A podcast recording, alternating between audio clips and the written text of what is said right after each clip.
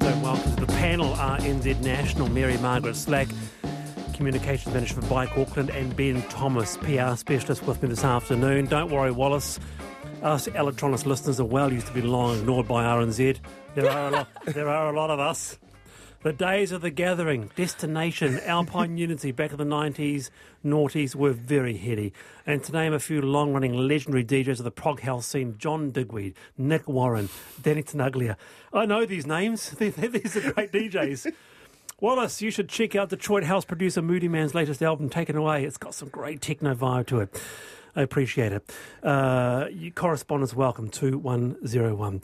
First up on the programme, the Prime Minister Jacinda uh, Ardern has outlined plans for a staggered mass COVID vaccination program for the general population who so far haven't been eligible. That is Group 4. It'll be the largest mass vaccination program in our history. From the end of July, the country will enter a new phase of the program when New Zealand received the bulk of its vaccines. The first age band is 60. Uh, sorry, the first age band is people aged 60 years and over. That starts from July 28. The next band will be 55 and over, starting on August 11 and the 35s and over will be from mid September, while everyone else will follow in age bands from October. Priority, though, is the over 65s. And once the Group 4 rollout begins, that is most of New Zealand, Book My Vaccine will be the system used by people to book. So to discuss is Professor Michael Plank, the Principal Investigator at Te Puna Matatini. Professor Plank, kia ora. Kia ora, Wallace. So this, so this vaccine rollout sequence, what do you think? Does it sound acceptable?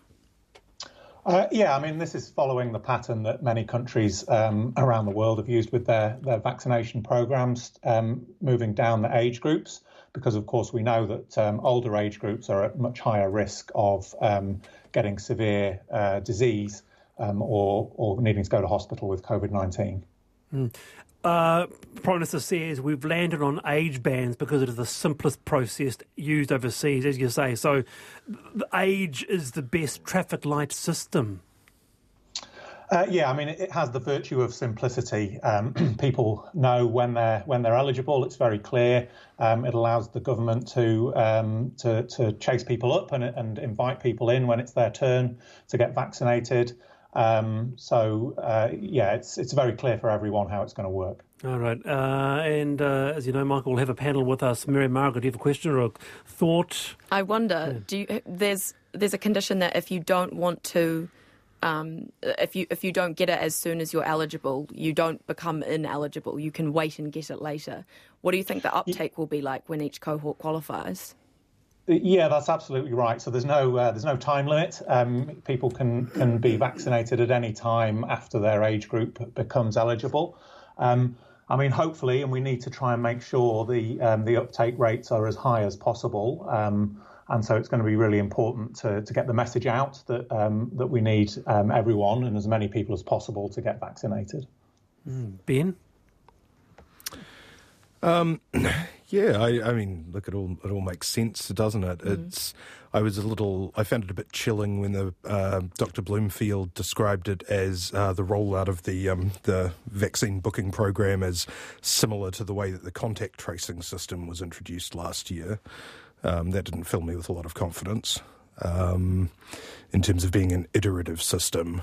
Um, which what do you what do you mean? Well, you know, in, in terms of sort of a slow start, rolled out in trials, then getting sort of feedback, apparently even from the Prime Minister. Um, but I, you know, to my recollection, um, the contact tracing, uh, you know, might not be the best comparison in the sense that I still don't, I don't necessarily think that was still particularly under control even at the beginning of this year uh, right. when it rolled out.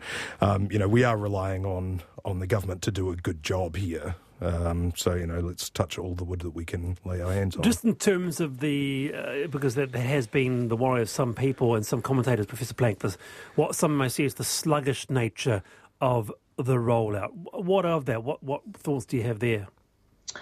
Uh, yeah, I mean, I mean, what we're going to see is um, increasing uh, deliveries from starting from July, and hopefully that will mean that the pace of the vaccination program will really start to ramp up. Um, and that's the plan: is that it will get faster and faster um, through through the you know the months of sort of July through to sort of September and October. So hopefully we'll see the the pace really start to pick up. Right. Now, do you know much so far about this Book My Vaccine uh, system? So that'll be the system used by people to book. Do we know much about how, you know, how, how that works at this stage? Yeah, it remains to be seen exactly what yeah. this looks like, and I think they're going to do a, um, a, sort of a show and tell on that next week. Um, but they, one thing they did mention today, which is good, is that it will allow people to book both their appointments um, at, at, once. Um, and that's really important because it's it's essential that people go back for their second dose. Um, and one thing we've seen from the data overseas is that actually one dose isn't enough. It's really really important to go back for that second dose. So making sure both of those appointments are locked in from the start will be really good. Right. And how long will we have to wait from from the first one till the second one? Mm. I think it's around three weeks, so um, around about a three week gap between those two doses. And you've really sort of uh, hit that home, uh, Michael, the, the importance of the second voice, vote. You've written about this uh, uh, crucially because of these new variants that are coming through. Yeah, that's right. So in the UK, um, earlier in the year, they they went, they sort of adopted this strategy of trying to get everyone to get their first dose, and that's because they were in the middle of an outbreak that they were trying to battle, um, and it turned out to be quite a you know a, quite a successful strategy. Um, but that was for a, a, a, previous variant, if you like. Um, and one of the, the new variant that they're dealing with at the moment, um, it looks like two doses is still really effective against this Delta variant, um, but one dose is much less effective. Mm. So, yeah, with this new variant that we've seen uh, recently, that second dose is absolutely critical. Yeah. Professor Plank, there's been quite a few, there's quite a few uh, practical um, texts coming through about this. I'm not quite sure if you're the person to respond to those when we will have a Q&A later on uh, in, uh, in July. For example, uh, I tried to book for an injection online. It didn't work, so I had to telephone. That worked well, but was disappointed that the computer method just seized up. So there are logistics coming through, Michael. Uh, people are sort of a little bit frustrated. Yeah, um, well, hopefully this new booking system will um, will resolve some of those teething problems that, that people yeah. have had. Um, yeah. Yep. So we will get someone to talk about that. I've got a really dummy question um, because I don't know. Um, once we get the two vaccine shots, um, is is is that it, or do we have to come back next year as well? Good question. Uh, initially, it's uh, we, we, we want to get everyone to have their two two doses, so that's you know the first task. That's the most important thing. Longer term, it is quite likely that we will need to to have sort of yearly booster shots or something like that, um, much as we do with the flu vaccine. Um, so yeah, that's that's sort of yet to be determined, um, but it's quite likely that that um, that is how it will pan out in the long term. All right. Can I just finally just give you one more question, if I could? What if uh, you get the first dose but don't get the second mm. within the required time frame between 21 and 42 days post first jab? Um, yeah, I'm not entirely sure on that. I think you, I mean, you can still get it. Um, yeah. You know, better late than never, I think. Um, but ideally, we want people to be having it within that recommended time frame. Nice to have you on as always. Professor Michael Plank there, Principal Investigator at Te Puna, Punaha Matatini. Thank you. 17 minutes past four, quite a few uh, emails coming through on that COVID vaccine program. I hope that centres will be set up in small, isolated towns around New Zealand and we over 65s will not be expected to travel to the main centre, says Donna in Tiro. 17 past four, you're on the panel, RNZ National. Te Whanganui-a-Tara, Wellington is set to make some of its main streets car free within three years. The Golden Mile Streets, Courtney Place your Lambton Quays, your Manners and Willis Street. Great streets, aren't they? They'll only be open to buses, cyclists, pedestrians, car parks. They'll be removed. Footpaths widened, providing 75% more footpath space. The retail sector and many businesses strongly oppose the plan, which is part of the Let's Get Wellington Moving program. With us to discuss is Simon Arcus, the Chief Executive of the Wellington Chamber of Commerce. Simon, kia ora. Welcome to the panel. Kia ora and good afternoon, Wallace. Good afternoon. So the plan is not set in stone yet. There's going to be, you know, 12 months of design work, consultation with the business community and others uh, pre-final approval. But what do you make of the plan so far? Well, it's a little bit of a familiar song uh, in one sense. Uh, we have obviously heard uh, a lot for a long time about what the plans might be, how they might pan out, and um, and effectively our most recent um, announcement has been that there'll be more consultation at the bottom on what to do next. Um, so we've got some concerns and we need some clarity. What are your concerns exactly? A lot of the concerns for business, um, I think for me, fall into a couple of areas. One is that whether we really understand the true impact of some of these designs and uh, and what, what they might have on the city. And two, you know, do we actually, um, both in a post-COVID world where retailers have um, have really hurt, and uh, and also in the sense of what um, what impact, what does it, does the council really understand what the impact on retail will will be um, from making some of these changes? Uh, it's all about good livability. So we're not, you know, uh, 100% entirely opposed to this, but it is important to make sure that we actually understand what the impact of these decisions will be. Absolutely. And at the moment, yeah, sorry, and at the moment, what we've got is high level announcements effectively. All right. The Oregon Transportation Research and Education Consortium found in 2012 that pedestrians and people on bikes um, make more frequent trips than drivers and overall end up spending more. Does that give you confidence in the long term about what this could achieve? What, it, what it, any study does is add a little bit of good data to our understanding. What we want from the council is an understanding of the true economic impact on business. So our study of over 330 uh, retailers found that 90% of them were really against or certainly felt um, threatened by uh, for their business by the idea of these changes. Um, if we're going to have a good future and we're going to make it a good livable city, it's got to be um, in a way that we can understand the full uh, blueprint for the city and uh, and the vision for what might come okay. next. All right, I'll bring you on, Ben. Uh, but Mary Margaret, what do you think? I really support the idea of streets being for people, not just for cars. Um, I think the one kink that needs to be worked out is making sure that this promotes mobility for people with disabilities. Right now, that's not um, I think, been paid enough attention to, but this does provide an opportunity to, in fact, enhance that accessibility. And I think ultimately this is a really good move um, in, in, our step to s- steer away from okay. vehicle dependence. All right, so you support it. Ben Thomas, you got thoughts, Simon? Yeah, well, I, I, lived in Wellington for a while. I mean, pretty hard getting a park on any of those main streets currently, um, as it is. I mean, the, the biggest worry I could see from it is it'd make door to door pickups um, late night on Courtney Place much harder in taxis, um, which actually, you know, sounds, sounds a little silly, but is also because, you know, some people might not be up to stumbling much further than that, but actually could be a safety issue with the sort of state that uh, downtown Wellington's in right now at late, on late nights. Simon? Look, I take the point. Uh, yeah, I think it's very important to. Uh, I think that's a really good point. I don't think it's silly at all, Ben, to say we've got to think about um, uh, things like taxis being able to access parts of the, the, the city, as well as loading zones going, so you you end up with uh, a proposition that you know there, that there might be hours in which uh, deliveries could be made, which would be logistically difficult. But to the point that was made earlier, uh, this isn't a binary discussion in my view. It's not about cars versus bikes or um, or people or mobility versus uh, you know, versus public transport. It's about what is the strategic solution that makes the city livable. Well, no cars. Yeah, that's well, what it's that's well, what that's what it's about. I mean, it's quite clear. I mean, the fact of the matter is, with this, uh, I mean, what is it? Uh, the vast majority of two thousand Wellington surveyed, they they back the idea: no cars in these golden mile streets. They don't want cars there. That's that's what it comes down to. I think you've got to say, well, I mean, how would you feel about no retailers? And that's that's the, that's the point. I don't think it's about again being binary. It's about what is the design that makes a livable city for everybody, uh, and, and recognizing that we are going to have a combination of transport modes, uh, however we cut and dice this. All right, Mary Margaret. Well, I agree that it's not clear cut, but I think the overall goal here is to achieve more vibrancy within the, the that that community space, and ultimately, I, I I can see how that initiative would be good for retailers. Simon? Look, I, I, um, I, I guess vibrancy is great. Uh, as I say, certainty has to come with it. And right now we've got a high level vision.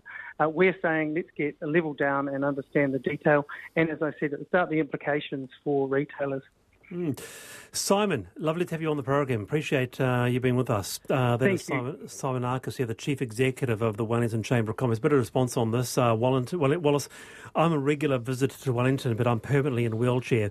Normally park in Grey Street, but it looks as if my shopping days are over. What do you think of that? Well, I certainly hope that that's paid attention to in the consultation process. Mm. Uh, in terms of both Wellington and Auckland, angst over closing main shopping streets to cars, look at Christchurch, which has been like that for years, and it really does work. Um, Cambridge in England has had a similar system for years. A really busy town, streets full of people loved the shopping there. Another one here, as a frequent business traveller to Wellington and never a user of cars downtown, and as a frequent purchaser from Central City Retail, the idea of walking Wellington is highly attractive and makes sense. I never use suburban shopping there. It makes the shopping concept seem more like uh, a destination. But if if this is not a problem, Mary Margaret, why do you always get, including here in um, in Auckland? So, for example, let's take an example: West Lynn, right, Grey Lynn. Uh, you take a couple of car parks out from the front shop. They're, up, they're up in arms. They says it directly affects their business. So if there isn't a correlation to the car parks outside your retail, why the complaints? Why is it? Why is it such a big issue? I think it must be a big issue. There is the, an, an, article came out by the Guardian yesterday about how car dependency operates in Auckland, and I think that because we are used to seeing car as freedom, car as the main point of access to somewhere, we inextricably associate it with access to shopping. But what we found is vehicle dependence harms everyone ultimately. We have more congestion, it makes it harder for all of us to get around. Ultimately, but I just want to pick up some nuts from Harvest, Whole Foods. You know, uh, and I've only got 20 minutes to do it because of the kids that are in the back of the car. I don't want ultimately, I want now, and I want the car park outside of that shop. But you could easily ride your bike there. Ben? Hard to leave the kids unattended on the bike. I mean, a cargo bike is a great solution crack to that. The window, duck, duck in for 10 minutes. ben? But not having a car park right outside doesn't stop you being able to drive there. You can still park nearby. Sure. Yeah, and that, that's why I think you know with Wellington, you know the, the, the issue is I think more more in the late nights where those side streets, you know, in recent years have become a little bit iffy and the sort of nexus of a few more problems. Um, I, I, don't see that you know walking a walking um, a, a, block in. Um, you know, to sample the delights of Courtney Place or Cuba Street would, would deter right. that many people. Okay. All right, 26 past four, you're on the panel uh, NZ National. Now, a free hangi, cauliflower and chipotle tacos, a Friday hangi rather, cauliflower and chipotle tacos, and even a hummus and salad wrap were among the 80 dishes rejected for not being healthy enough in the government's free school lunches program, writes Claire Trevett for the New Zealand Herald. There are strict guidelines to ensure those lunches are healthy. National Party Education spokesman Paul Goldsmith has asked if the focus on health has come at the price of palatability for children, quoting, Obviously, we want the meals to be healthy, but you also want them to be eaten. So, zucchini and corn fritters are a no no, also, which is a shame because um, that sounds very tasty. Ben Thomas, you first. What do you make of this?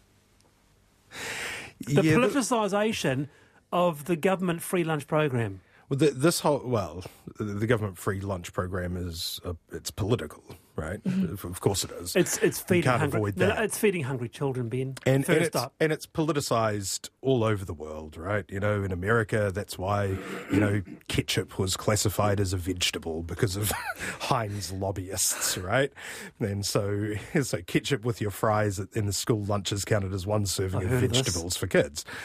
Um, you know, and and this issue of nutrition and rating foods has always been very fraught, mm. right? You know, we've seen it with you know recently. I think it was the fruit juices. You know, do they get a pass for being healthy because they've got a little bit of fibre and they're naturally sourced, or do you count? You know, they've got sort of ten spoonfuls of sugar in them.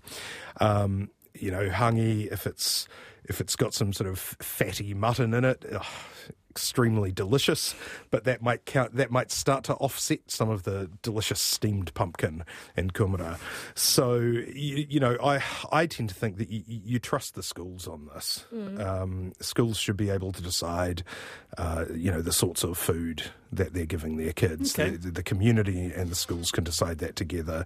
And, you know, we probably don't need to helicopter in the Ministry of Health to start doing tests. All right, Mary Margaret? Well, yeah, I think many reported that on the issue of whether or not it was still palatable to children, once the menus were sort of um, fiddled with a little bit to make sure that it suited the children, they did. The uptake was better. But yeah. I was really surprised that cauliflower tacos weren't considered healthy. A lot of those things right. I would consider really healthy. Hummus wraps as well. Hummus wraps. What's the what's the issue with that? Uh, quoting. Uh, Paul Goldsmith, my parents wouldn't have passed the grade with Marmite and chip Sammys. Oh, uh, or, on a, or on a bad day, Marmite and lettuce. Very bad day. um, I mean, does does does Paul does Nationals Paul Goldsmith have a point, Mary Margaret? Oh, I mean, I think so. I think it's a valid concern to make sure that the money is being spent right. But I think ultimately, the, the, if you're providing, it matters that we're providing food to children. It matters that we roll out this program. And I think that ultimately most of the food is going to get eaten. Mm, so it's okay. a good thing. Overall. Around the panel, do you both support, Ben, is it important that there is a national food standard across schools? Well, yeah, I, am actually not too sure about that in the sense that, you know, what we think we know about nutrition changes from year yeah. to year and generation to generation. So, you know, I, I'm 42 now or whatever, and I've lived through about three cycles of stay away from fats and only have carbohydrates, and now we're back into stay away from carbohydrates and have lots of fats. And so I, I don't think we should be getting too didactic about it. I agree. Um, you know, if, if you're using nat- natural ish products. you know, if they're colours that appear in nature, you can probably give it to kids. I All think right. it's pretty easy to tick the basic boxes of nutrition and to get into the nitty gritty is mm. can actually be quite a triggering space for some people. Okay. All right. Uh, what have we got here? Uh, my kids are at decile three receiving free lunches. Honestly, healthy, wholesome, and the kids are into it, especially the hungry ones. Great. Um, uh, another one here is I was force fed mashed swede at school until I retched but it was but it was good for me. Uh, was that part of a government program, or was that just, just a thing that happened? good question. Can we do it? Can we have a follow up text on that? was that part of a government program? Um, Chris says there are so few car parks on the Golden Mile now, none on Willis Manners, few on Lambton Quay and CP. Courtney Place, how many shops have dedicated car parks outside their shops? Remember when no smoking in bars was introduced? It would destroy trade. Did it? No. There you go. Says Chris. And the article that I read from RNZ this morning said that only 3% of the people shopping in the Golden Mile area have parked there. Mm. yes, yes, yes, indeed. I read that too. Uh, and uh, yes, a uh, lot, lot, of responses regarding that. Wellington should follow Perth. The Hay Street and Murray Street malls are the centre of Perth retailing. They are brilliant. The centre of activity with wall to wall people. Retailers queue to operate with no vacancies. Lambton Quay would be ideal. Street cafes, buskers. We loved our 20 years in Perth, says Graham.